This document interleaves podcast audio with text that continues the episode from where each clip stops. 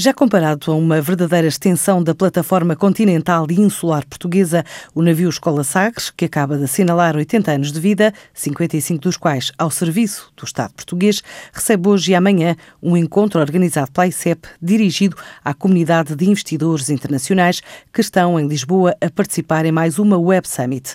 O navio já este ano navegou por destinos como Cabo Verde, França e Brasil.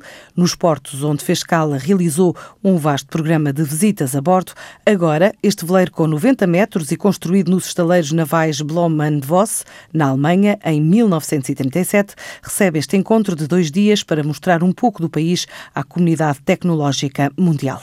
Outro ponto do globo, o Gana, merece hoje um seminário da Câmara de Comércio e Indústria Portuguesa sobre formas de exportar e investir no país.